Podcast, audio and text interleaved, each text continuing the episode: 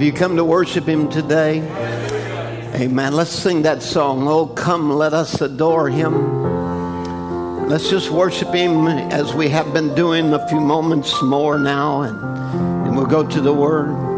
Oh, come, let us adore Him. Oh, come,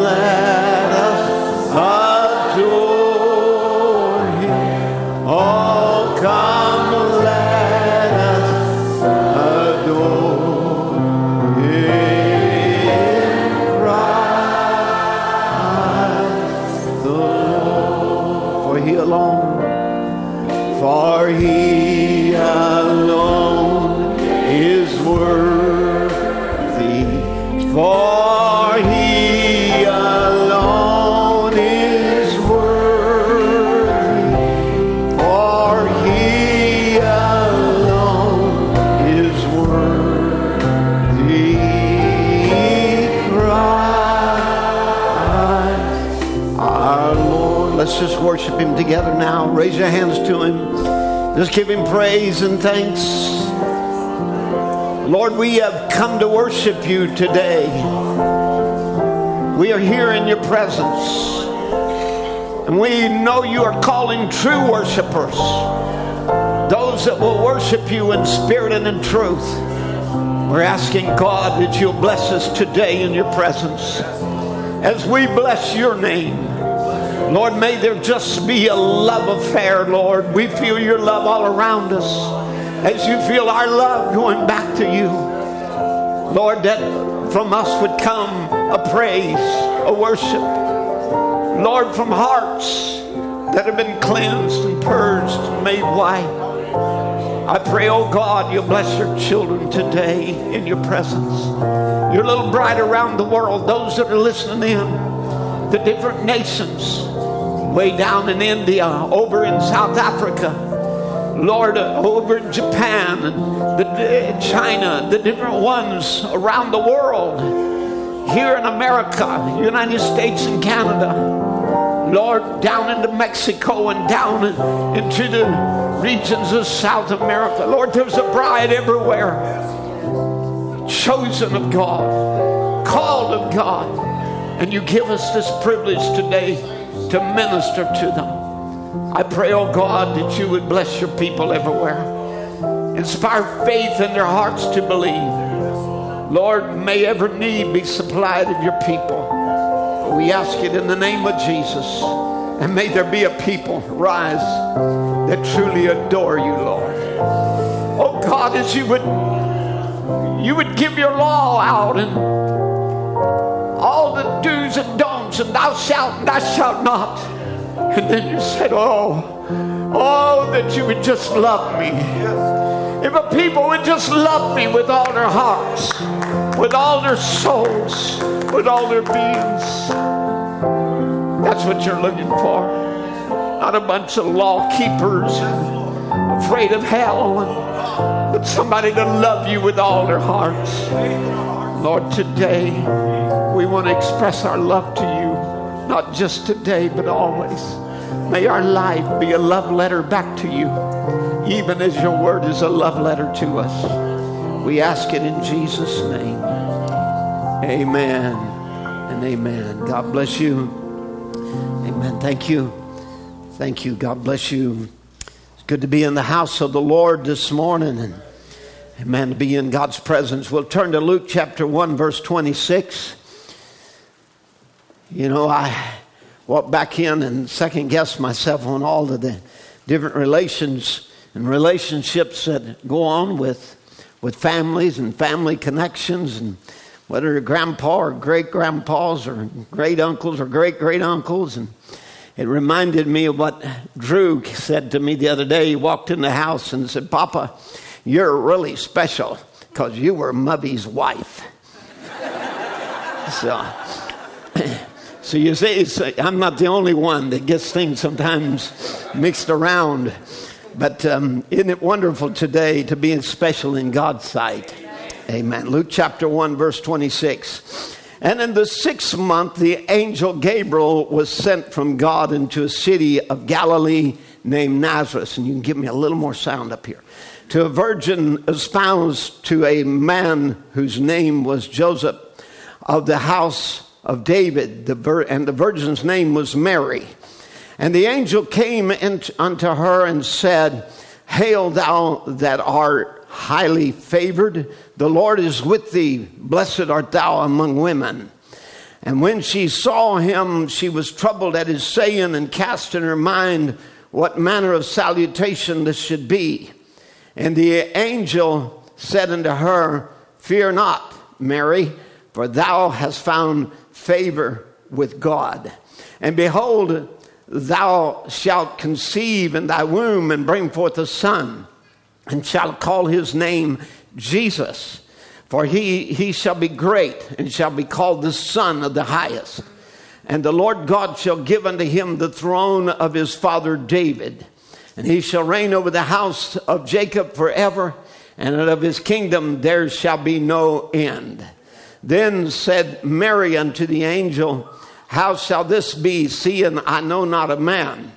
And the angels answered and said unto her, The Holy Ghost shall come upon thee, and the power of the highest shall overshadow thee. Therefore also that holy thing which shall be born of thee shall be called the Son of God. And behold, thy cousin Elizabeth, she also, hath also conceived a son in her old age and this is the sixth month with her who was called barren. For with God nothing shall be impossible.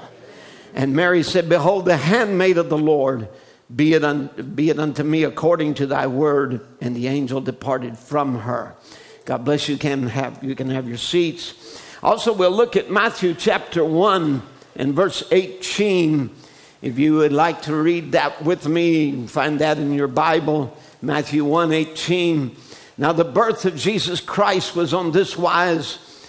When, as his mother Mary was espoused to Joseph, before they came together, she was found with child of the Holy Ghost. Then Joseph, her husband, being a just man and not willing to put her, make her a public example, was minded to put her away privately. But while he thought on these things, behold, the angel of the Lord appeared unto him in a dream, saying, Joseph, thou son of David, Fear not to take unto thee Mary thy wife, for that which is conceived in her is of the Holy Ghost. And she shall bring forth a son, and thou shalt call his name Jesus, for he shall save his people from their sins. Now, all of this was done that it might be fulfilled, which was spoken by the Lord of the Lord by the prophet, saying, Behold, a virgin shall be with child and shall bring forth a son and they shall call his name Emmanuel, which being interpreted is God with us.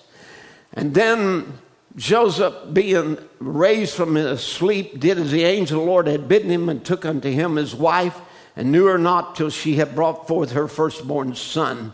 And he called his name Jesus. Amen. What a wonderful reading that we have had this morning. And here we are at a um, another Christmas season. And I want to say Merry Christmas to you all. And, uh, you know, for me, it's very strange to be here. Um, never would I thought I would ever be here some 50 years ago telling my church Merry Christmas. Um, back then, you you know, you repent and you be baptized in the name of Jesus Christ and you receive the Holy Ghost and God sent a prophet and no Christmas. And on, you know, on December the 24th, 1965, on Christmas Eve, Brother Branham died. And now this year he has been gone as long as he was here. He's been gone now 56 years. And I remember getting that news now many, many years ago. I was only 11, and it was just a few days before Christmas that news had came to our home that Brother Branham had been in a horrible car wreck and had been hit, hit by a drunk driver just out of Amarillo, Texas. And prayers, of course, went up from our home and from all our friends and the community and church family there in, in City. And Shreveport area. We was asking God for Brother Branham's deliverance. But it was not to be, not in the way we were praying anyway. Because on December the 24th, on Christmas Eve, God took him home. Those who gathered in Amarillo, Texas, where Brother Branham lay dying in the hospital, spoke of how ominous and foreboding the moon looked as it appeared to have blood on it. Well, in our home, I didn't notice the moon that night or during that time, but uh, we all just felt sick at our stomachs and sorrowful as if a dear family member had passed away. There was a sorrowful feeling that just shadowed our family gathering that Christmas. And the impact of Brother Branham's death on Christmas Eve would have a, a, a very negative effect on Christmas for many years to come. Christmas just wouldn't be the same. And several years before this, my family had already gotten rid of the Christmas tree. You know, it was no longer part of our Christmas decorations. We had an old aunt, Aunt Elsie, we called her. She was an old Pentecostal saint and very well respected as a spiritual lady, a real prayer warrior, a fervent believer. And she had come to our home several years before around Christmas time and saw our Christmas tree. And there she opened her Bible um, to Jeremiah 10 and, and instructed us that God didn't want us to be like the heathen. So that Christmas, the Christmas tree went into the trash uh, long before Christmas Day. And after Brother Branham's death, you know, then um, there was um, a great desire that was um, expressed, uh, especially uh, by the believers, to print Brother Branham's sermons. Brother Roy Borders, who was his uh, campaign manager, uh, started the spoken word publications. My family donated to that cause during that time, as well as many others. And the first sermons that were printed of Brother Branham was the last sermon that he preached which was communion, preached at Tucson Tabernacle. And after that, Brother Borders would print uh, sermons just as he saw fit from different year spans. And um, I, I, just want to say the word of the Lord was precious in those days, meaning the sermons were not readily available. Uh, and although um, my family had um, attended Brother Branham's meetings in Shreveport since the late 40s and and, and I know in the 50s, uh, particularly, we didn't own any tapes nor a tape player. By the providence of God, we received a valuable machine from my dad's brother who uh, died of cancer in 1961. And he willed my dad his tape recorder. Very few people owned one at that time. And it would be on that machine that we listened to our first tapes. Um, those days, we borrowed tapes from others and listened to those tapes as tapes were very expensive to own. A whole set of them would cost about $10,000 or more. And $10,000 at that time would buy two brand new Ford pickups and still have enough money left over to buy gasoline for them for five years. As gasoline was about 18, 19 cents a gallon. And, you know, desiring to have our own collection of tapes, my dad purchased a, uh, another reel to reel recorder so that when we borrowed a tape from someone who had one that we didn't own, we could record it. And uh, that, that allowed us to uh, get a small com- collection of, of uh, Brother Branham's sermons. It would be later in the 70s as a church that we received a collection of 50 sermons from the William Branham Evangelistic Association that they donated to our church. But it would not be until the 1980s, the late 1980s, I'd start buying um, the tapes. And finally, in the 1990s, we would own an entire set of cassettes of Brother Branham's sermons, which we, uh, we put in a library and we would use them for a master. And with a duplicator, we'd provide a copy for checkout in the library. And um, this set of cassettes with this duplicate cost about $15,000, but I was determined that our church would have access to every sermon Brother Branham preached. And so, I, and, I, and I just want to say today, we still provide uh, complete, entire libraries of Brother Branham's. They're on a SD card that is, uh, that is smaller than the, the cap of that, where that a reel to reel set of tapes would, would uh, fill the walls, you know, and um, the cassettes would take uh, dozens, uh, about a dozen different cabinets there to hold them all in. But you can, you can go to the library today, and there are SD cards with every sermon of Brother Branham's on that that you can, you can read or listen to. And uh, I just also want to say that I've just ordered an, another, um, another 30 sets, I think, of the uh, supernatural books. So we have those that are there at the library. If you're here at the church, you can you can obtain them here. Other not uh, otherwise, if you're mail order somewhere, uh, we don't mail we don't mail them out. But um, I, I, I, just kind of want to kind of bring you to where we're at. You know, um, from that time, as I go back thinking about early ministers' meetings, um, they were like this uh, the ministers would get up and, and, you know, everybody wanted to know what Brother Branham had to say on the subject because they looked to him as a prophet and who spoke with um, a, a, biblical authority. And so the ministers' meeting would be like this. You know, Brother Branham said on tape so and so, reel two, second side, footage so and so, and and this is verbatim.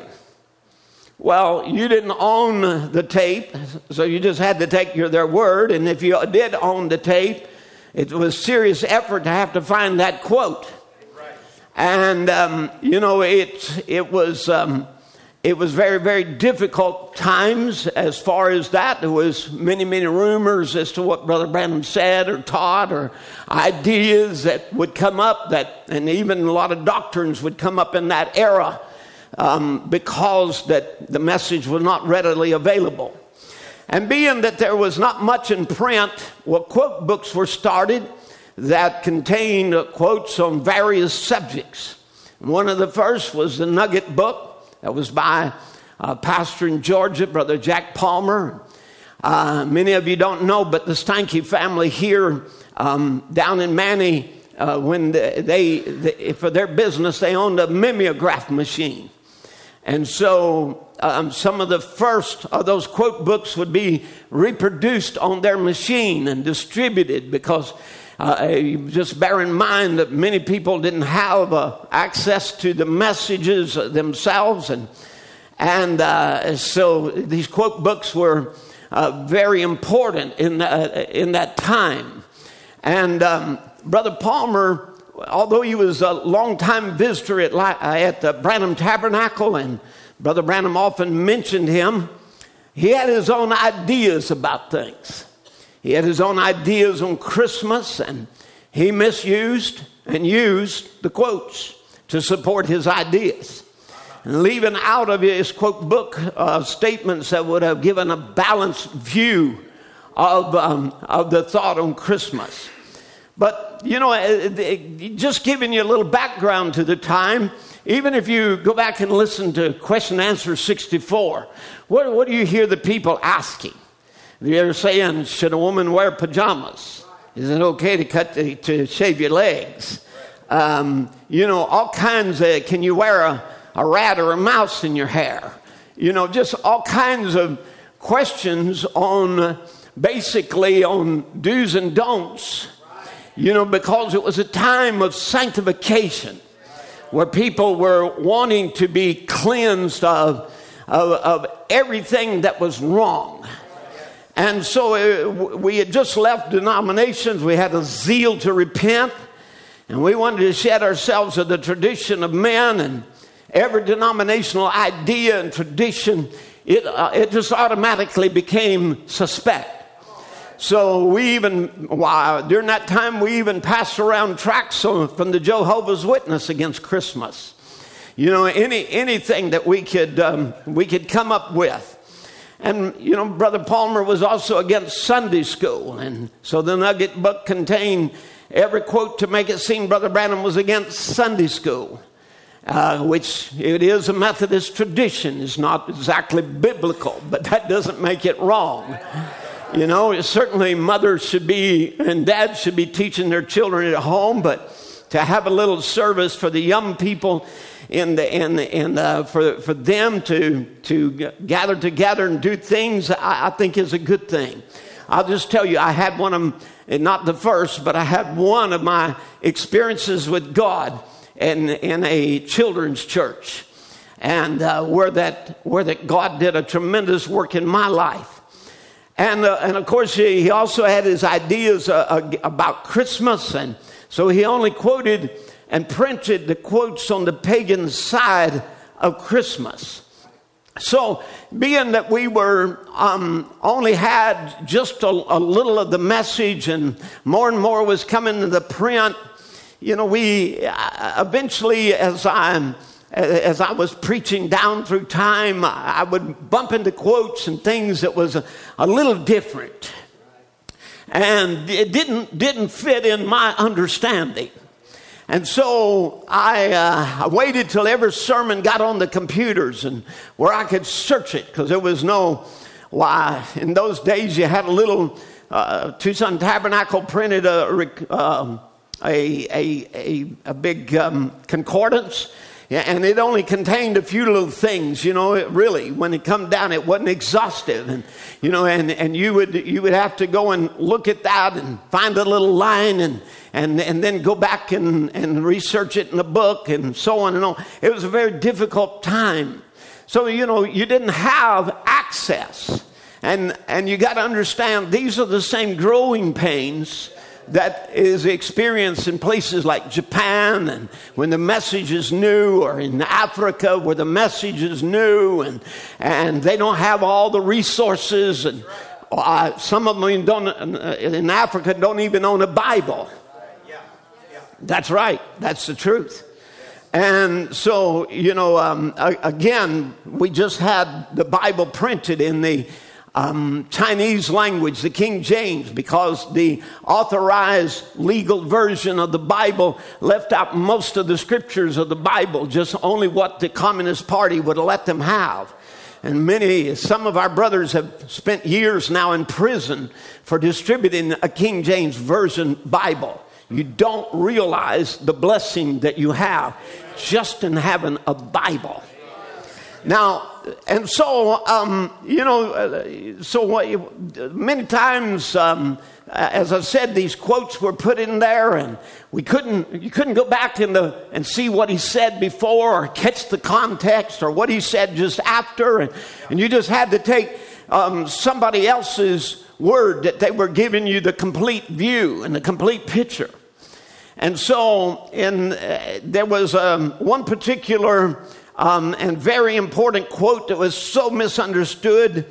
Um, was the one, and we have seen his star and have come to worship him. And, and Brother Branham is actually given a, um, uh, an altar call and asking people, you know, to come to Christ. And he says, so he's, he does it in first person of the repentative sinner. I want to follow. I want to follow the morning star. I want to follow and find my Jesus this day. I want to get away from all this here Christmas tinsel and things because someday it's going to be burnt with unquenchable fire. And all of those who are intolerating with it will be burned with it. The world, the sinner, will be punished and uh, they will perish with the world. The worldly loving people will perish with the world. And if you have those still the love of the world in you, you, you want to sell yourself completely to Christ tonight in His Word, raise your hand. Well, you know, uh, we, we actually, in reading this quote, thought Brother Branham was saying, I want to get away from this. This is something I want to do. I, I don't want any more Christmas tinsel or, you know, anything. If you, if you participate in it, you'll be burned with unquenchable fire. Well, who wants to be burned with fire? We're trying to make a rapture. Amen. Now, it seems ridiculous now, but then it was thought to wrap a present in t- with tinsel and give it for Christmas with wrapping paper on it. If you were intolerated with it, you'd burn. That's just how, how strict this was. and, and not realizing what Brother Branham was even talking about, because if you could catch it in the, in the words of Brother Branham, as he would, you know, if you had been there to hear the whole sermon or had the whole tape, you'd have understood a little more what Christmas tinsel he was talking about. And he said, and, and um, for example, in Where is He King of the Jews? He said, It's Christmas. All the tinsel up and down the street of Santa Claus, a German fiction, a Catholic dogma, and there's not one ounce of it true. And it takes the place of Jesus Christ in the hearts of too many Americans. Christmas don't mean Santa Claus. Christmas means Christ is not some man with a pipe in his mouth and coming down a chimney and teaching your children such as that. What do you expect them to grow up to be? Tell them the, tell them the truth, not some fictitious story. Tell them there's a God in heaven who sent his son, and that's what Christmas means. And he's near coming again. And as the pressure begins to come on the earth and the devil has put out his things by eyes, what you can see, the tinsel and so forth, and then God has put out his which is, is which is spirit that you can't see but you believe. So you know here brother branham was explaining what he's talking about is christmas tinsel. The tinsel that had been put around the, the birth of christ uh, adding there a Santa Claus and a German fiction and, and denominational fiction and all of these things. Now, you see, it's not it's not the, sh- the tinsel, the shiny paper on a gift that's going to make you burn. It's the tinsel of religion and rejecting Christ. As Brother Branham would say about the moron, he said the moron got the gift and he said he opened it up, you know, and he kept the box and threw away the gift. And he said, This is what the world is doing. They're taking the trappings of religion and the wrappings around it of church and society and doctrines and creeds and whatever, but they're rejecting the present. They're throwing that away. Now, so, so it's not the tinsel, the shiny paper on a gift that'll make you burn. It's the tinsel of religion, the wrappings of creeds and dogmas, uh, denominations, of fiction, of false teaching that they've tried to wrap around Christ. And when you open it up, there's no Savior in it at all. It's a Santa Claus story, a fictional story of false baptisms and false intellectual births. So now here's a parallel of what he was bringing. You know, today we bring it, we, we get a great big present, we wrap it up. Take $3 to wrap it up and put all kinds of tinsel on it. Now, brother, $3 don't sound like much today. But $3 would have been a lot more than probably the present. So he said, You t- get a big present, we wrap it up, take $3 to wrap it up. I put all kind of tinsel on it. Many times you think it's a great present. You know, you got a cheap gift with elaborate packaging. And, and, then, and, and that's exactly what religion is offering today a cheap gift, but elaborate, elaborate packaging shiny, big buildings, gold, silver. Amen. Promising you Cadillacs, every other kind of prosperity. Are you with me? So, you know, to, so he said, and a woman standing in the store the other day, two of them talking, one said the other, uh, she was going to get her daddy, um, talking to her sister, what are you going to get daddy? I'm going to get him a deck of cards and, and a carton of cigarettes. And she said, Well, I got him a fifth of whiskey and I'm going to wrap it up. Now, see, first of all, this is what Brother Branham was against giving gifts that dishonored Christ. How can you honor Christ giving whiskey and alcohol, beer, deck of cards? You see, um, uh, cigarettes and and the, see the tinsel on the outside isn't what declares what's on the inside. So this is what he this is the whole point that he's trying to make. The tinsel of religion has taken away from the real gift. And, and you got all this tinsel, but on the other side, on the inside, you got the maddening wine of fornication given out by the great whore. Are you with me? That'll make you drunk till you see three gods. Are you with me? Amen. But he says, cry, but God has a Christmas present for you. Tonight he wrapped it in a manger. The outside wasn't very much, but it's the inside that is eternal life. Won't you let this phenomena of the Holy Spirit strike your life tonight and lead you to the eternal light? Again, he would talk about the moon, how it reflects the sun. And then he compared that to the church, how the church of the Lord Jesus Christ should be reflecting the light of while he's absent from the earth in a physical body. The church should be the reflection of Jesus Christ in these dark hours. When Santa Claus and the tinsel all over the street, we should scream out, It's the birth of Jesus Christ and not the visit of St. Nicholas. We're living in an awful dark time, and that's when our light should really shine. Amen. So, Brother Branham never told us to quit observing Christmas. He said, Let your light shine during Christmas. And say, What we're doing is about the birth of Jesus Christ. Again, and why little Bethlehem? He said, um, You know, he talks about the, the, how the Christmas day was really a pagan day set aside by the pagans.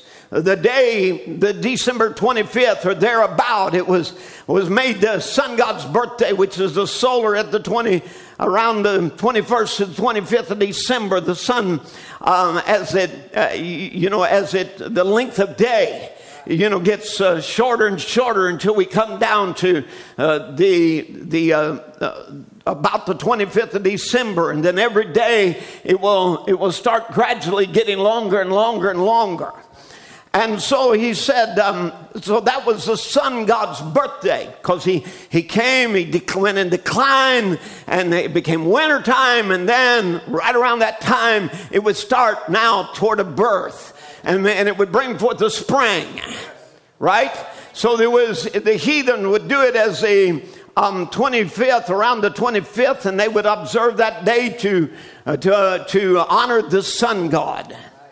And uh, so we know what, what it is. We know the pagan origin. But listen to your prophet.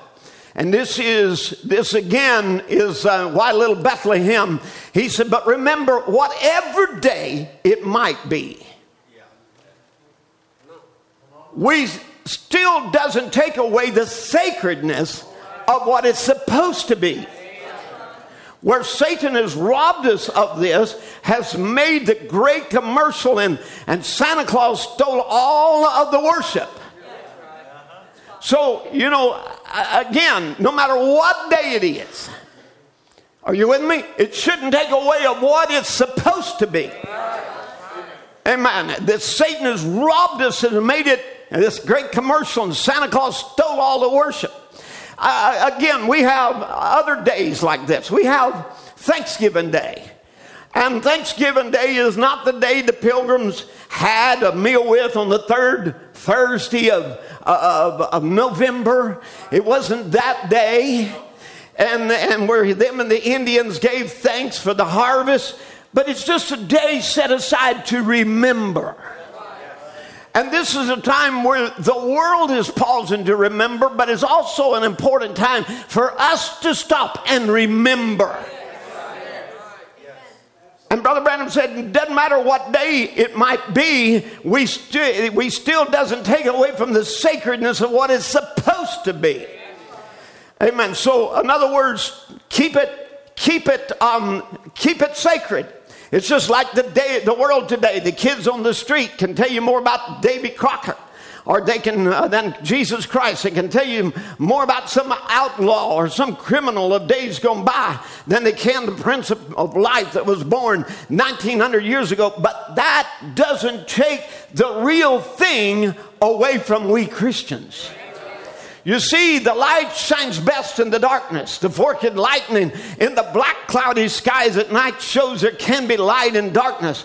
And when the light is shining, if the sun is shining, you don't need the lights too much. But the darker, the smaller the light, the greater it will shine in the darkness. Darker, the better, shows itself better. And we Christians ought to be testifying to the glory of God, given his son to us, this Christmas ought to be an outstanding thing. We Christians ought, no matter how much it looks, it'll make it shine that much better. The whole world's got tinsel, we got Christ. And that's what we ought to be letting shine in this dark hour that we're now living in. Now, so this is Brother Branham's um, view of Christmas and the way that he he looked at it. Doesn't matter really what day it would. It's just a day set aside. It's a day to stop and remember. Whichever day we ought to remember. But this is a day to gather together with family and talk about a Savior, a gift that God gave to the world.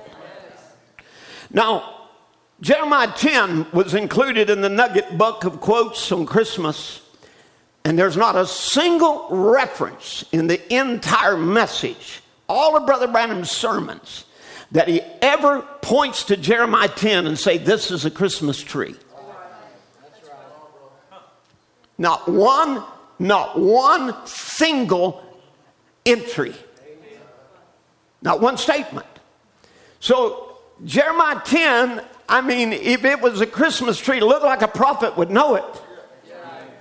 Now, he did read it and preach from it on the signs of his coming, but he, you know, he didn't say, "Now look, folks, don't have a Christmas tree because this is the way of the, the way the learn the way of don't learn the way of the heathen." No, he stood there and he preached, "Don't learn the way of the heathen who are amazed at the signs and they don't recognize their day in visitation. Don't be like the heathen that way."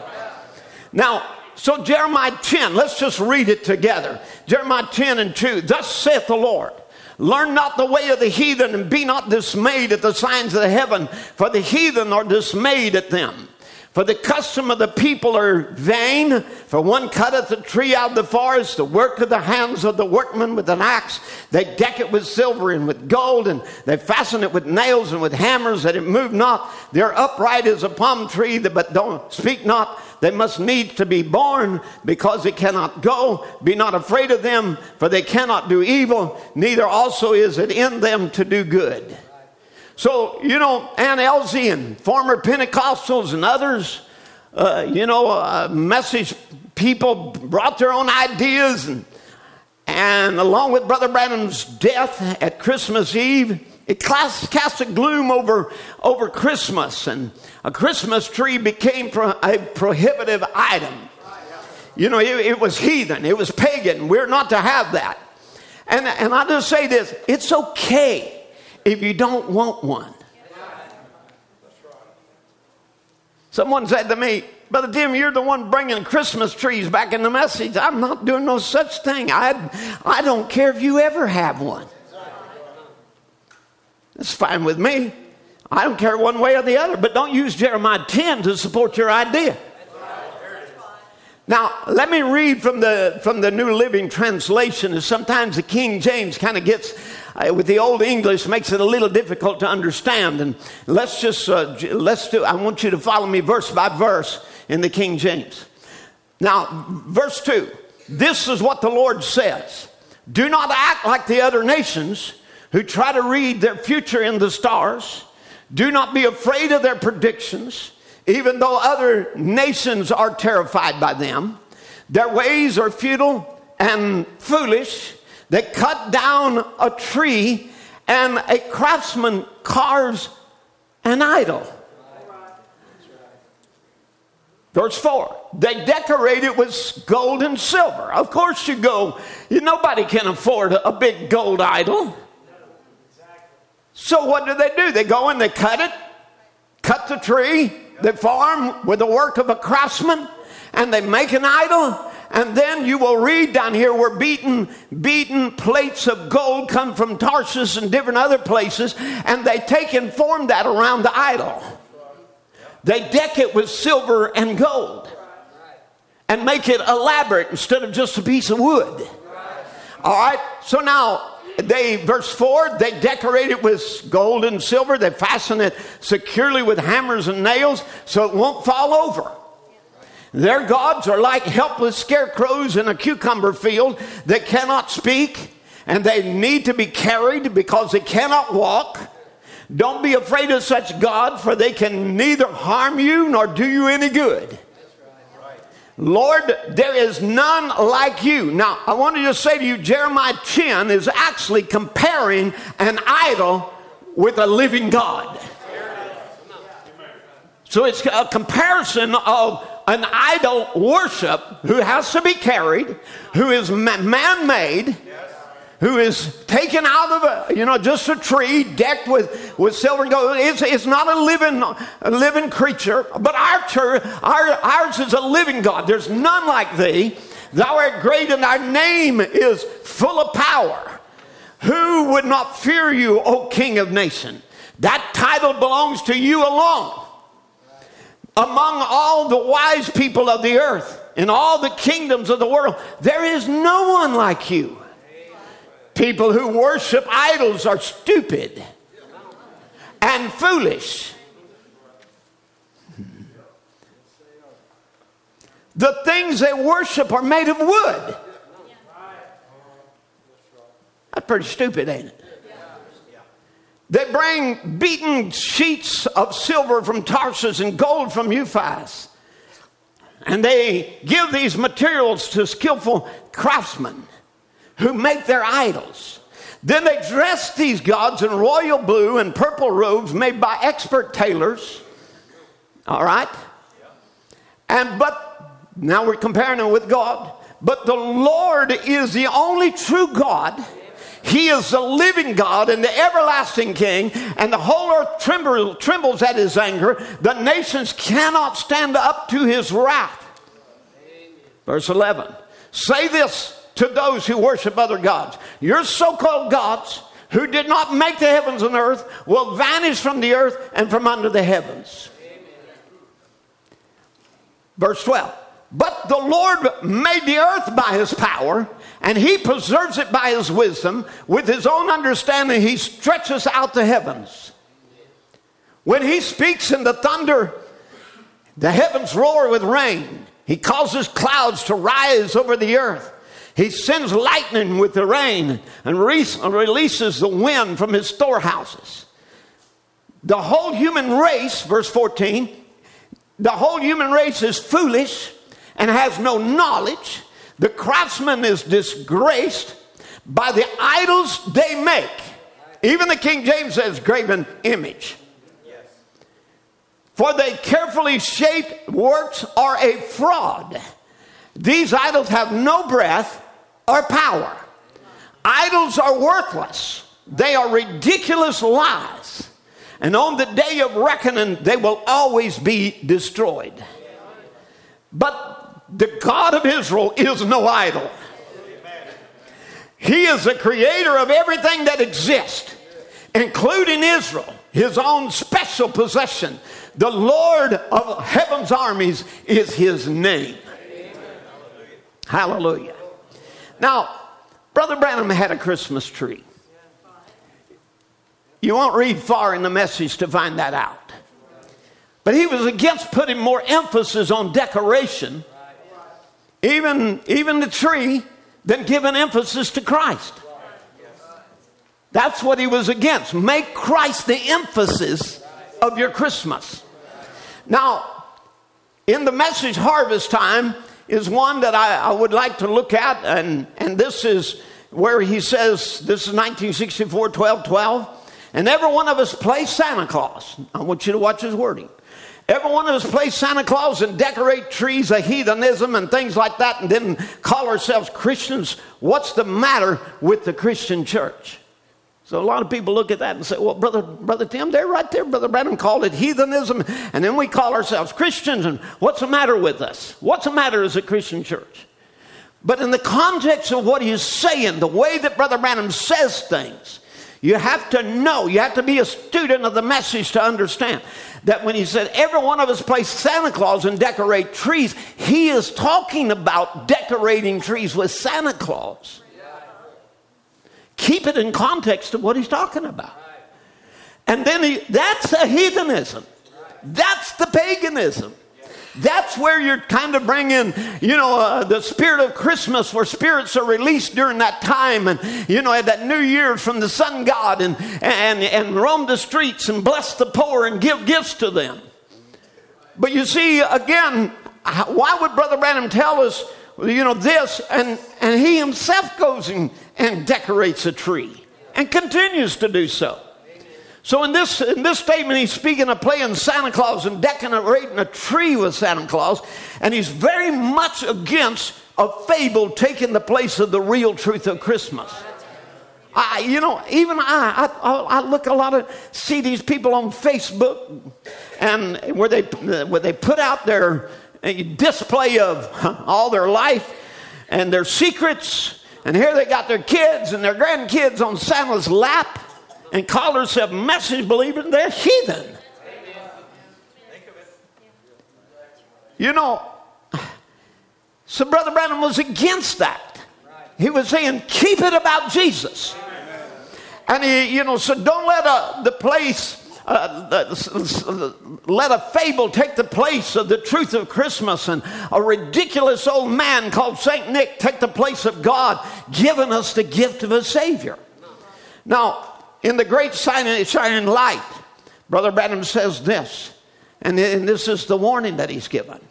He said, we, at this time of season, as we focus our thinking toward Christmas, it's too bad we have a lot of it, a lot of it uh, to a myth called Santa Claus instead of the real Christmas that it's supposed to be.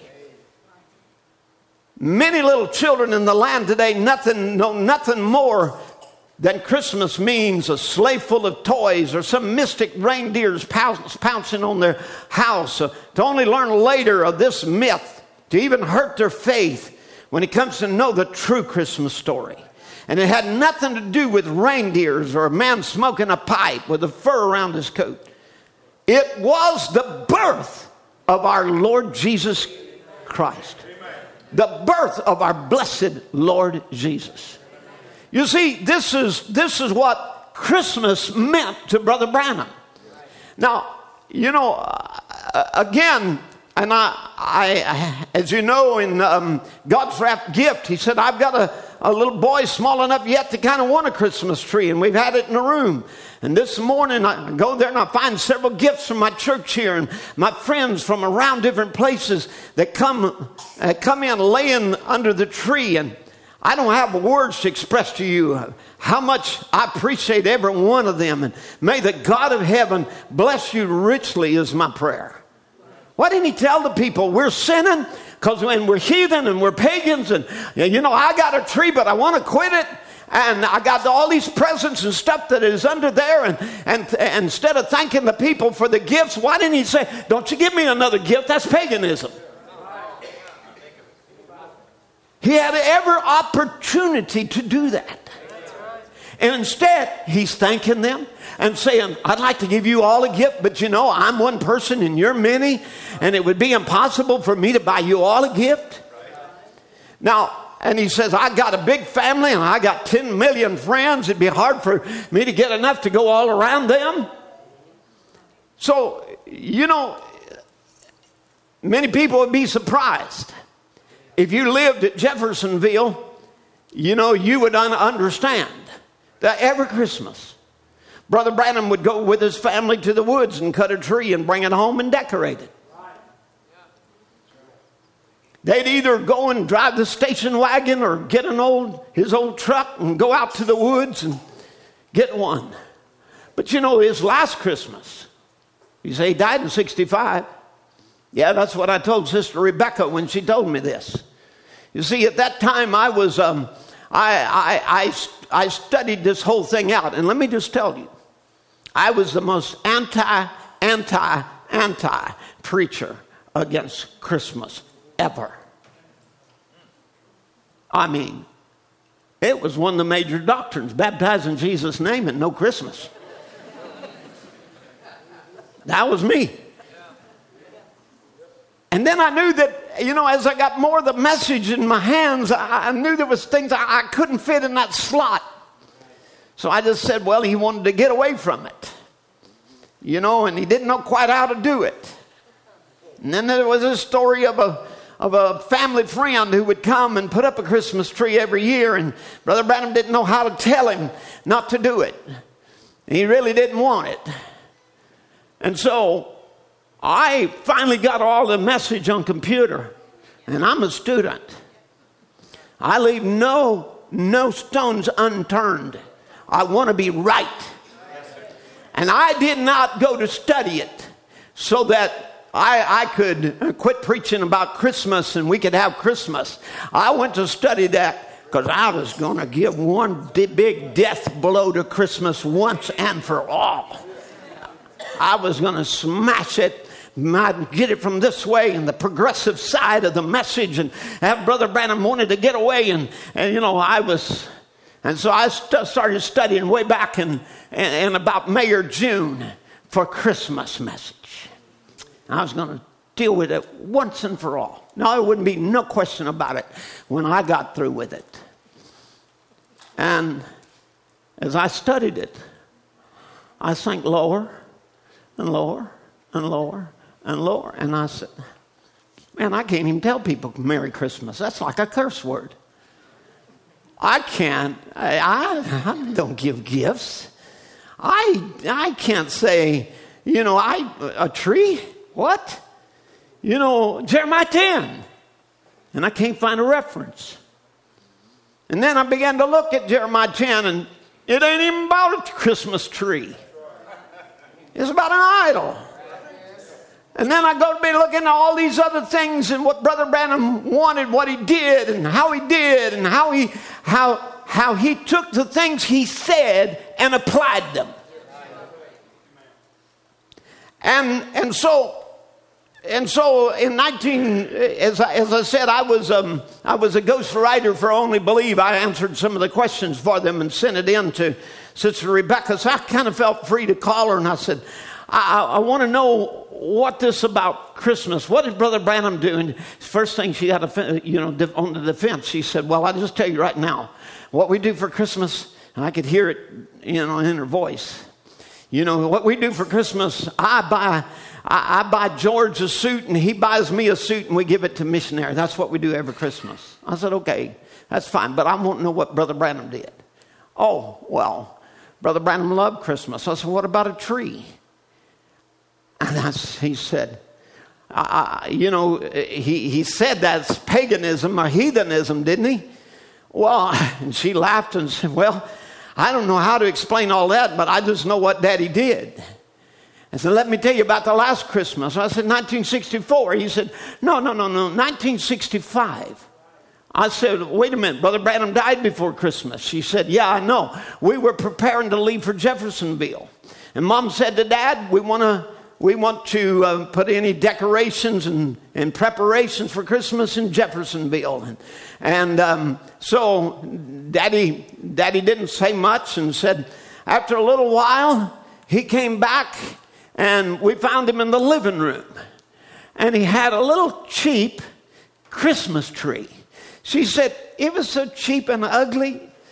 I, didn't know what to think about it, you know. And of course, you know, you couldn't go there and in the desert and cut down a tree. So he went to the department store and bought an artificial tree and said he was there in the middle of the floor assembling that and whistling and putting balls on it and, and, and, and um, tinsel and things on it and lights and lighting it up. And he was just a whistling going on said, Dad loved to decorate a Christmas tree. And so that was Brother Branham. Every Christmas, Brother Branham and Brother Neville would receive a gift from the church. It's okay if you start that here.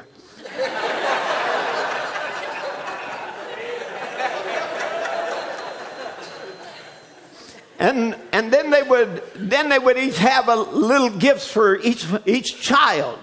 It might consist of a little bag with some fruit or some candy and a little small gift in there you know, that they would have for each, each child. Be all right to start that too.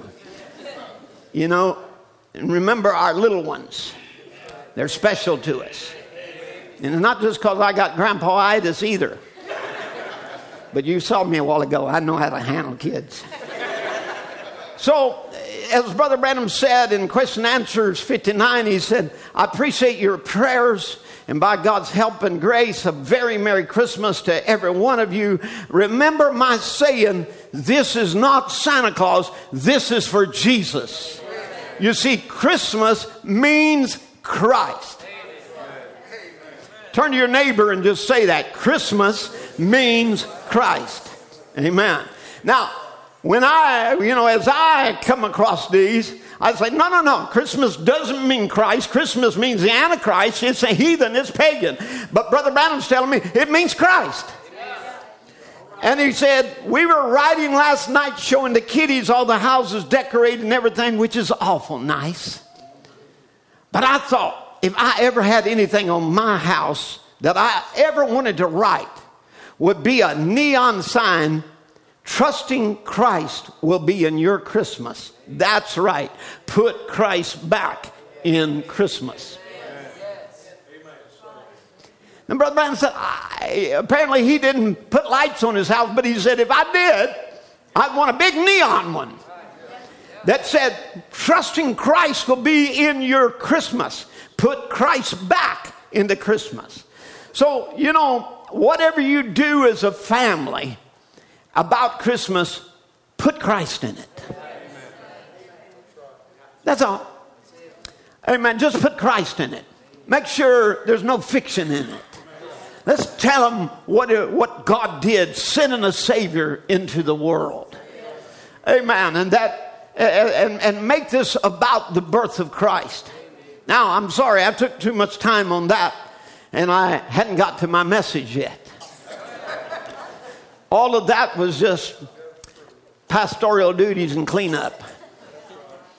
Now, you know, 2,000 years ago, it was fulfilled Behold, a virgin shall conceive and bear a son. And that son was to be called Emmanuel, which would be God with us. And he that he that came from God would be of a new race. And, and out of that race, uh, this would be a God race, and out of that race would come from him a woman. And that woman was to be without spot or wrinkle or blemish. Now, as Brother Branham said in the, in the Ephesian church age, he said, Who walketh in the midst of the golden candlesticks, how meaningful those words are when viewed in the light of the scripture, when he, which describes him as Christ who is our life. For Christ indeed is the life of the church. She has no other life. Without him, she's just simply a religious society, a club, or he would call it a lodge, a meaningless gathering of people.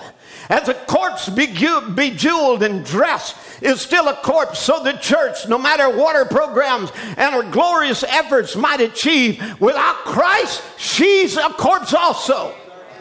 But with him in her midst, oh, don't you want him in your midst?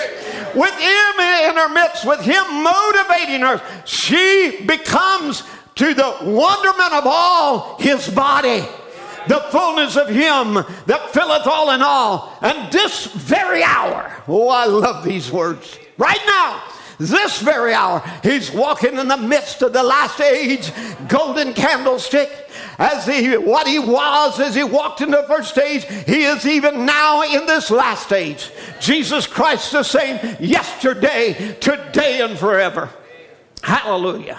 Oh, he said seven golden candlesticks, like Ezekiel 25 31 says, and thou shalt make a candlestick of pure gold, of beaten work. Shall the candlestick be made, his shaft, his branches, his bowls, his knops, his flowers shall be of the same. The true church of Jesus Christ, the bride, is likened to pure gold. Her righteousness is his righteousness. Her attributes is his own glorious attributes. Her identity is found in him.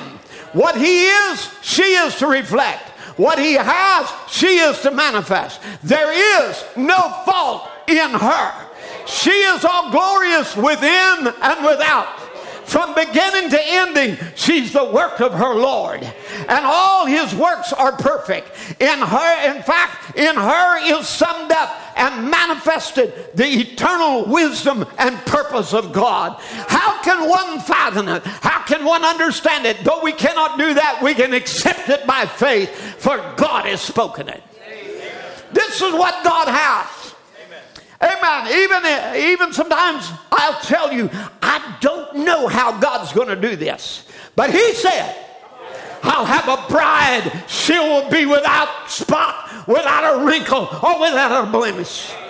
Somehow, you know, somehow it looks difficult, and somehow, but let me tell you, somehow, the blemishes caused by satanic infiltrations of men who wanted the church for their own bride and the building of their own kingdom. To be a womb, to sow their own seeds. Somehow, these blemishes will all fade away, knowing the ability of the pure Word of God to cleanse her by the washing of the water of the Word. Hallelujah. Oh, I tell you this morning if you've been wounded, if you've been crippled up in your spirit, if you've been blemished by manhandling, and your faith has been diminished by false doctrine, come and be washed by the word. Let it cleanse you, let it heal those wounds.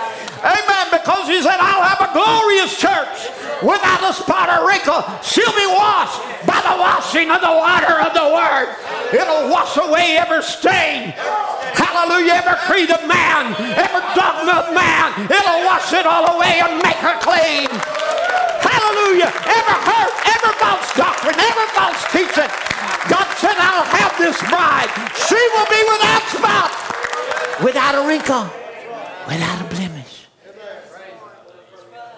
a virgin bride that's been spoken of, that's been prophesied to be here in this day.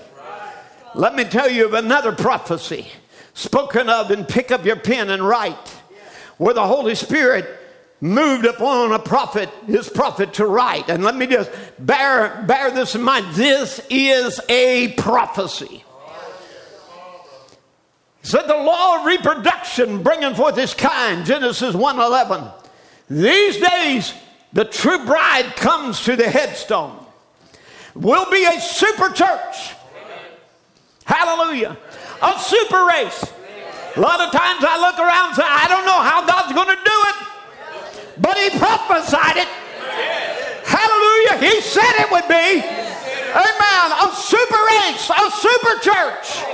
As she nears that great headstone and we are nearing the great headstone of the capping off of the church, the return of Jesus Christ. Amen. We are nearing that moment where the whole plan of redemption will be capped up by Christ Himself. Just as in that day they were receiving Christ, we in this day are receiving Christ coming again. There's actually a virgin giving birth to it. They will be so much like him. Even they will be in his very image in order to be united with him. They will be one. Hallelujah. They will be the very manifestations of the word of the living God. Denominations can never produce this. They, they will produce their creeds and dogmas mixed with the word, and it brings a hybrid pro- product. So you see, again, they will never produce this. Only a virgin bride can produce this. Only a cleansed womb, a people who have been made virgin by the washing of the water by the word. Now, again, Brother Branham was to say this. He said the first son was a spoken word, a seed word of God. He was given a bride to produce himself. See, that's what the, the bride was given for to produce himself again. Another son of God. But she failed by hybriding. She produced himself, but she fell, caused him to die. And the second son, a spoken word, seed word of God, was given a bride like Adam. But before he could marry her, remember, before she they could go to the marriage supper, she had already fallen. For she was put on a free moral agency like Adam's wife was to believe God's word and live or doubt it and die. And she did. But then he says, then, and I'm glad we can say then. Amen. We have this failure back in Eden. We have this failure with the second Adam's bride. She becomes a fallen woman, the great whore in the book of Revelation. Somebody with me. But then, from a little group of the true seed of the word, God will present Christ, a beloved bride, a virgin, a virgin to his word. Hallelujah. And through them, oh, listen now, and by them will be fulfilled all that's been promised for his word in the virgin. Hallelujah. You see, there's scripture after scripture that prophesied of you coming. Even as the Old Testament would foreshadow the coming of the groom, even the New Testament foreshadows the coming of a bride. A bride who will be in his image. She will be like him. She will fulfill all the types of the scriptures. Do you realize we are not in a time where we're typing another age to come?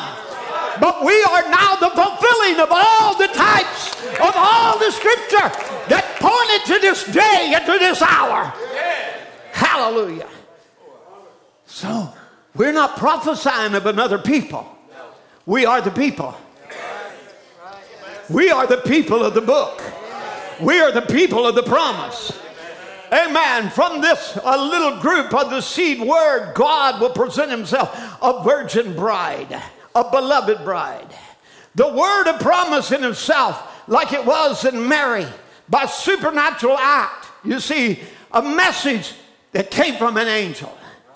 God Himself made manifest. He will act Himself by His own word of promise to fulfill what has been written of Him, as He did when He came from, from the virgin womb, type of the spirit womb now. So will the virgin now, accepting His word, be it unto me. Uh, as uh, be it unto me as thou hast said, though it was said by an angel, while it was yet written word, Isaiah 9 and 6. Hallelujah. It's going to be fulfilled in somebody. You see, there's been fulfillments down to the scripture. Amen. There, you know, God gave Adam a wife, reflecting a virgin. He would give Sarah to Abraham, reflecting a virgin. He would give all of these characters down to the Bible, reflecting God taking a wife. Hallelujah. But let me tell you, all of those words, every one of those types, are now not pointing to another age, but they're all pointing to this age. They're all pointing to you to be the fulfillment of the scripture. Search the scriptures. For in them you think you have eternal life. He would say to the denomination, but they're not testifying of you, they're testifying of me. And I want you to know there is a people on earth that the Bible is testifying of. The message is testifying of. It is prophesied of the people in this last day. Hallelujah. They will love him. Did you hear those words? Finally, that one that God said, Oh, that they would love me. They will love him and will have his potentials. For he is their head, and they are his subjects, and subject to his head. And the headship of Christ was his. Notice what harmony. Oh, listen, I want you to get this. It's important you understand this bride will be in harmony with the word a bride and elect people in harmony with Him. See, Jesus never did anything until seen of the Father, and the Father showed him first harmony between God and Christ. John 5 19. So will the bride. He shows her his word of life, and she receives it. She never doubts it. Nothing can harm her, not even death. For if the seed be planted, the water will raise it up again.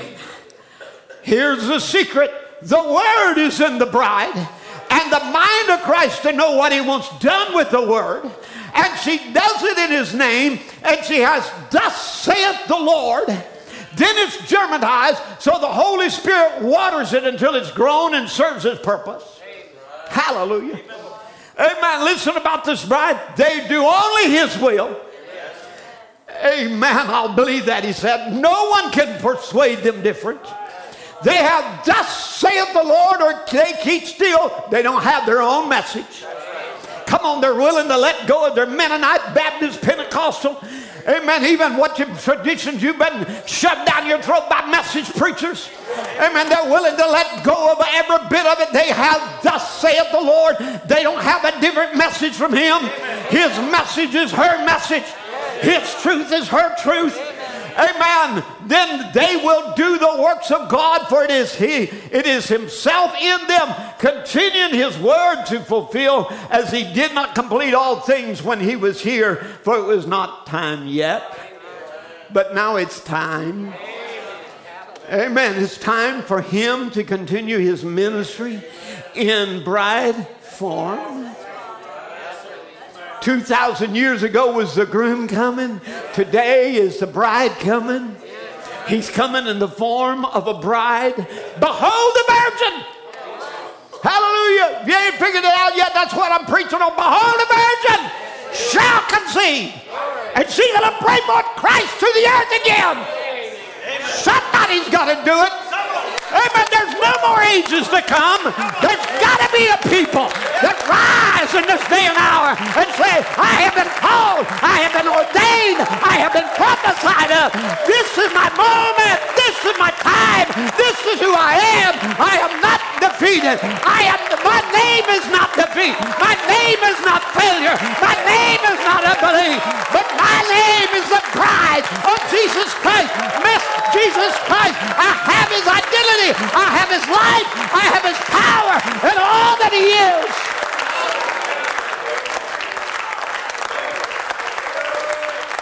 Somebody has to fulfill the scripture. And I say, it might as well be me.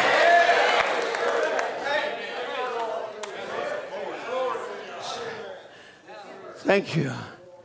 So they have to follow him in the resurrection.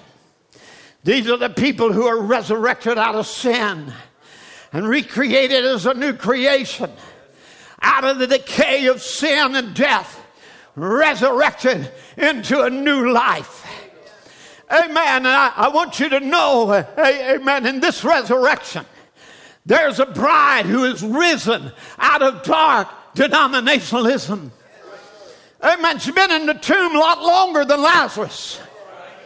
But I want to just testify this morning there is no smell of death on them. And they have said they have shed their grave clothes. They have heard the message loose them and let them go. They're not wrapped up in the tradition of man but they have the word of god and they're walking the newness of life. No smell of death. No smell of a creed. No smell of dogma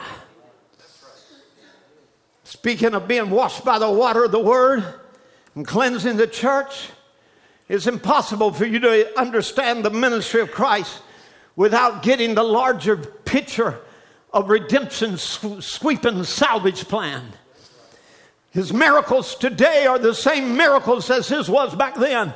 And God showed them to this generation and continues to show them. Those are miracles of restoration. Amen. Restoration to health. How many's been healed by divine healing? Amen. Resurrection to life. How many was dead in sins and trespasses and been resurrected to life? Restoration. Amen. Res- restoration to freedom from demonic oppression and, de- and possession. How many knows you were once a slave of sin, but now you are delivered? Hallelujah. Amen. His miracles of 2,000 years ago and his miracles today. It shows us over and over again the meaning of redemption. That is the freeing of all creation from the shackles of sin. No wonder, brother, the angel screamed out, Glory to God in the highest, peace on earth and goodwill toward men. Amen. It's a freeing of the, the creation from the shackles of sin and sickness and evil and a reinstatement of the bride that he had at Pentecost. This bride, this resurrection for this bride is a restoration. Thus, it is a reintroduction of this of a bride without spot or wrinkle or blemish, a virgin bride. They are pure without spot. They fulfill the, they are the embodiment of these words. They walk with him in white, for they are worthy. Amen. It's the bride of the book of Acts being reintroduced. So, you know, again, it's the scripture being reintroduced or, you know, repeating itself. Are you with me? We look back 2,000 years, behold, a virgin shall conceive. But in this age, there's also a virgin that got a message from an angel. Hallelujah. The same angel of the Lord that led the children of Israel out of Egypt to a promised land is the same angel of God that's leading us to our promised land. Amen. If I go away, I'm not going to leave you alone. Amen. I'm going to come again, is his words. Amen. In my Father's house are many mansions. If it were not so, I would have told you. But I go to prepare a place for you.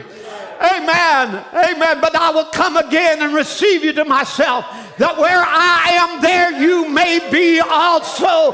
Somebody's got to fulfill that. As I last said last Sunday, the bride has been seen both in review and preview. As he saw the bride will come into preview again. You see, she had been in review, and he saw what she was in Acts, and she saw the dirty church she became in Europe, and saw her in America. But now he says she will come back in. She will come back in preview again, or again, will, I'm going to show you what she's going to be. She's in preview. Let me give you a preview of this. Let me give you a sneak peek. Amen. What I'm going to do. And he said, and here the bride came behind her, the very same looking bride that passed at the beginning. Visions never fail. That's what we base our faith in this message on. They never fail. It's always the truth. And this vision cannot fail. There has to be a bride that was seen in preview come back into view again. Oh, hallelujah. I can already see her rising. Hallelujah. I can see her rising. My heart knowed, jumped for joy to know there will be a bride and she'll be made out of the same thing, clothed in the same thing that was the one in the beginning. She is to be called. And I know this is the truth. If that isn't true, then every vision I ever had in the back has been wrong. Hear what he said. If this vision isn't so, then every vision I ever had wasn't so. Amen. And everyone knows that there's not one thing he ever told us, but what it was the truth. Amen. And come to pass. Now, he saw a review of the original bride. Then he saw the church as it evolved into this whorish, lewd, stripped, naked harlot dancing to the tune of rock and roll. And then he saw the preview, a display of the bride before she becomes fully revealed. And he says, now listen, she was the cleanest, sweetest looking people I ever seen in my life. Here the prophet is talking about you. The cleanest, sweetest looking people I've ever seen in all my life. Her eyes up, watching as she passed by. Hallelujah. Oh, that's where I want my eyes. Amen. For when you see all these things come to pass, come on, look up. Your redemption draweth nigh. Amen. And I want my eyes on him. Not my eyes on CNN. Not my eyes on Fox News. Not my eyes on what the world is doing. Come on, somebody. Not my eyes on some kind of conspiracy theory. Amen. Don't listen to those. They don't know what they're talking about. They're not a vindicated voice. They're only guessing why go in going against? We got thus saith the Lord. We got a message that is vindicated. We don't have to go with gimmicks. I'll just tell you right now if you've been in the conspiracy theories, get out of them. They're, they're a bunch of hoax and liars anyway, and you don't know what time they're lying.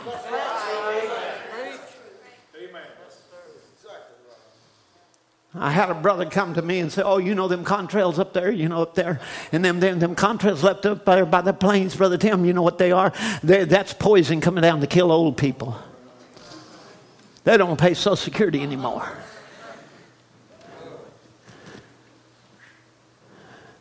And I looked at him, I thought, You're as dumb as a box of rocks. We're going to die of something anyhow. So why am I going to worry about contrails up there? Let me look to the promise. Amen. Let me look what God, vindicated word. I, I don't know what these contrails might do to you. I wouldn't say get up there and breathe them. You might fall.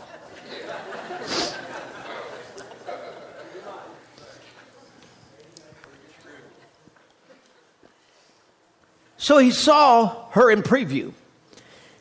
And here she is being reintroduced, this virgin. Same sweet atmosphere, walking in steps. Birth pains, he said, she's to be the same bride, the same kind, built out of the same kind of material that she was in the first place. Now read Malachi 4 and see if we're not supposed to have a message in the last day that it turned the hearts of the children back to the fathers, back to the original Pentecostal message, word by word. Brothers, we are here. I hear him say in the Seed Church, he said, God sent us another church just before the end time. Oh, this is my prayer too. It's already been seen in preview, it's coming. Amen. We're here. Amen. We're, we're walking in, we're, we're seeing.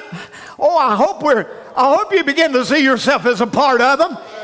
Amen. Listen, God sent us another church just for the end time that the power of the Holy Ghost can come into her in demonstrations of the Spirit. Then Mark 16 can follow the church. Acts 2 and 4. Acts 2.38, all of it will be following right along with the church. Signs and wonders accompanying the apostles. Great signs of his resurrection accompanying them. While we're in prison, surely God's growing a crop somewhere for this last great kill. May it be you, my Christian friend, here this morning. May it be your strength that begin to grow. I pray this message this morning will go out in the land where this will go. I trust this message will bring the vitamin to your system that'll grow a spiritual power back in your life again. Amen. Sometimes, you know, you need to hear the message again. Go back over it again. Amen. I pledge myself to go through it again. I know what it did for me as a young boy, going through it in chronological order where I could follow the breaking of the revelation. I encourage you to do the same. Get into the message, it'll bring the vitamin to your system that'll grow a spiritual power back in your life again.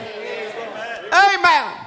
Now, as in the vision of the preview of the bride, the one at the beginning was reintroduced at the end. Listen what he says in this quotation.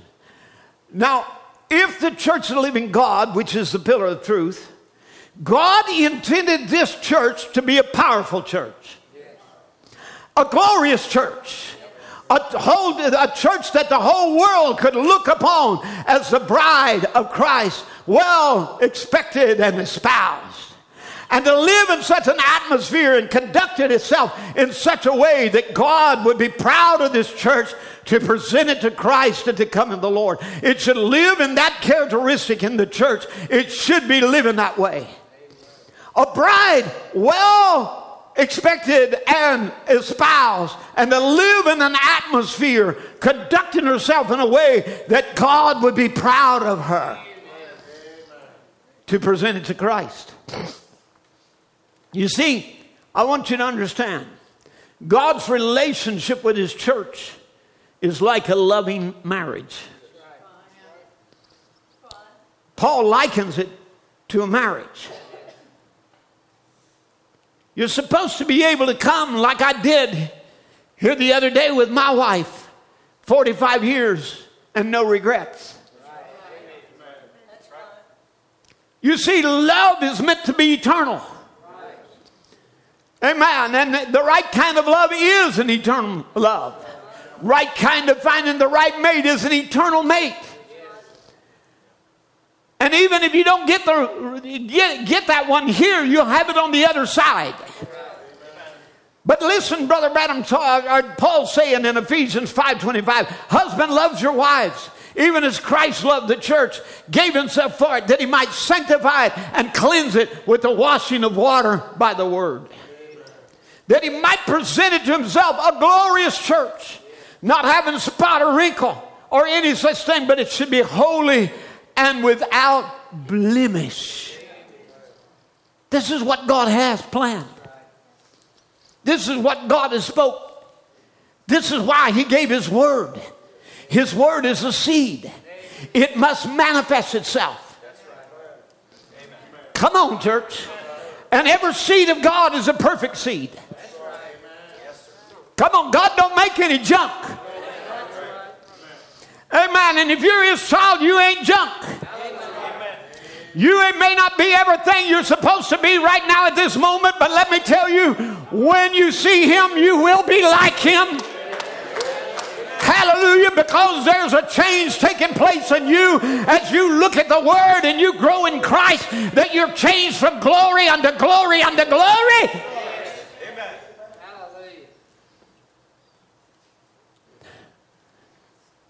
Every seed that comes from God is perfect. He cannot sire an imperfect child.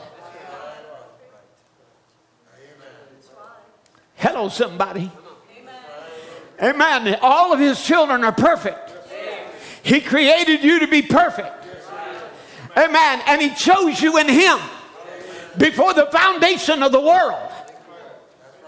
Hallelujah. He chose you to fulfill word and scripture for this hour. And you were chosen in him.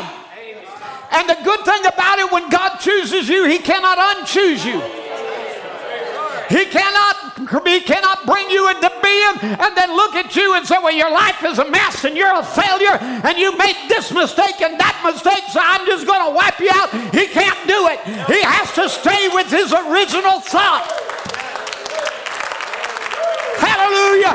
Amen. And the only thing he can do then is begin to work on you and woo up on you and pull you and baptize you and fill you over and over and over again until you manifest everything he had in his mind before the foundation of the world. You are chosen as a bride, as a people.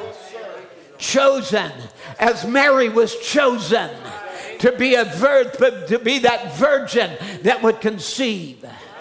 There were a lot of other virgins, but here was this one that he knew what she would do with the word. Now, when the word came to Zechariah, he doubted it, and God shut his mouth. He said, You don't believe me? I tell you what, you won't be able to talk. I ain't going to listen to your nonsense. I don't want to hear your, your griping and your complaining and your, your, your saying that I can't do this.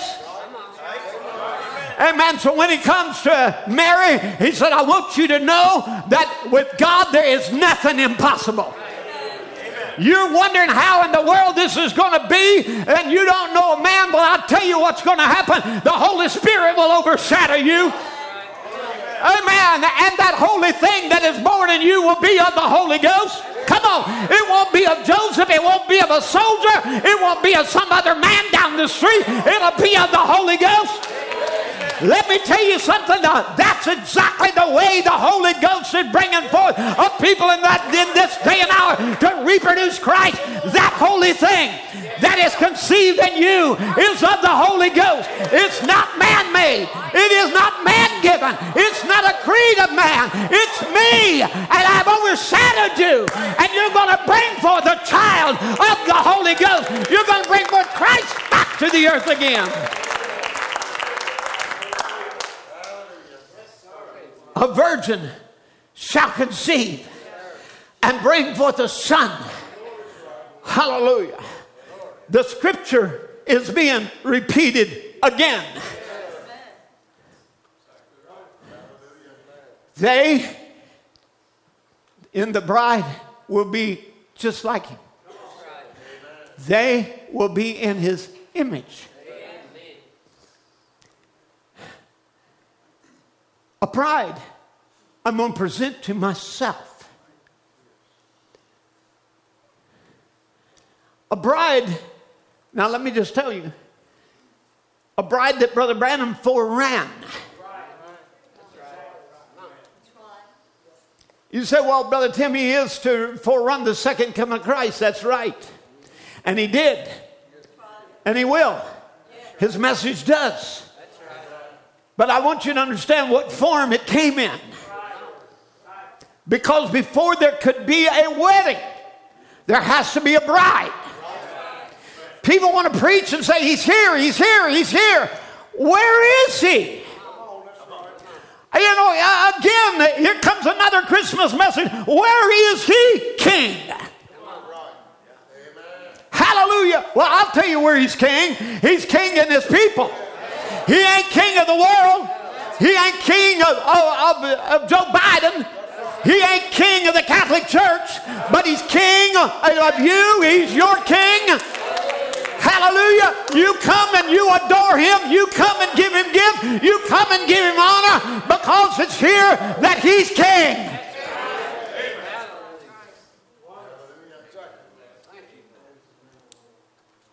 A glorious church without a spot or wrinkle, a virgin conceiving a virgin who meets an angel.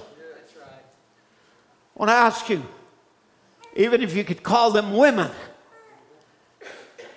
of all the churches throughout the land, of all the moves,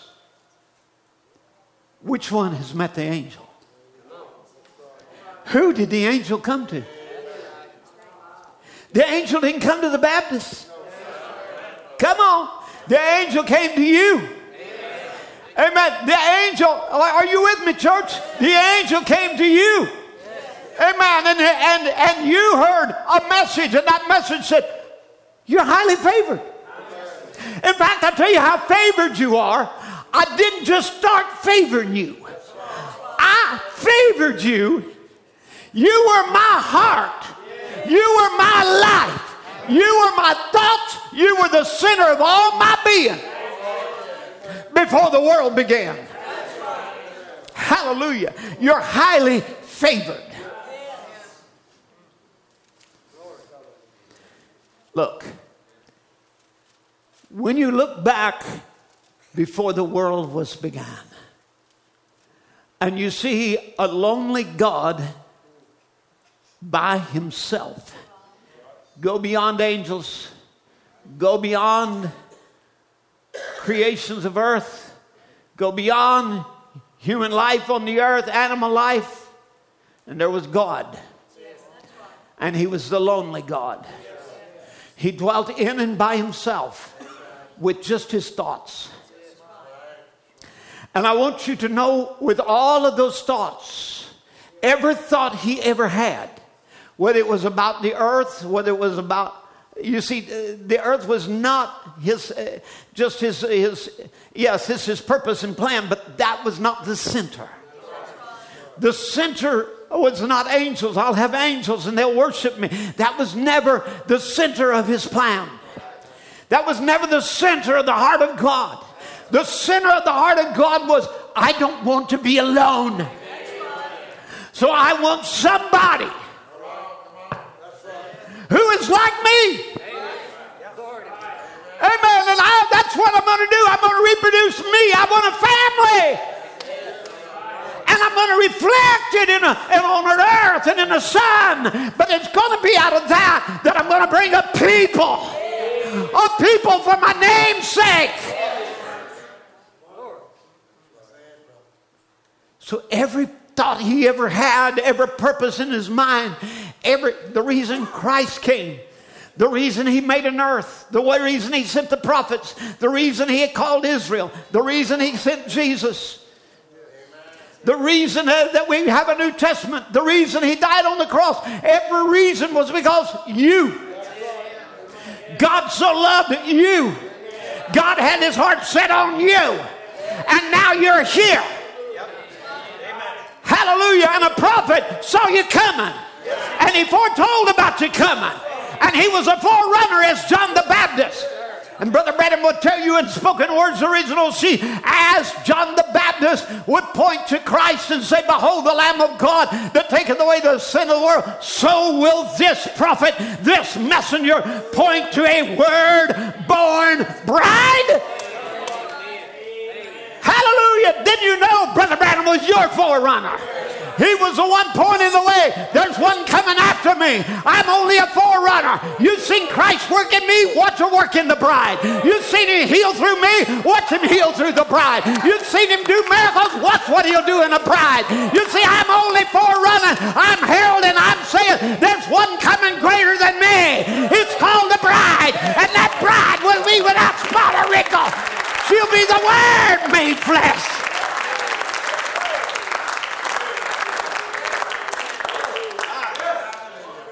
And I say this morning, she's here. Not just here in Evening Light Tabernacle, but around the world. She's here. She's on the earth. There's a people on earth right now to fulfill every prophecy of the scripture. You've been called and chosen and, and ordained for that purpose. Behold, a virgin washed by the water of the word. Let's stand together. No, I'm not half through. Yes, I got more to go, but that's okay. As the musicians come this morning, let's worship Him from the depths of our hearts. Let's remember to make Christmas what it's really about. It isn't about getting a gift and I got to get something that nice for somebody else and getting the rat race. It's about Christ.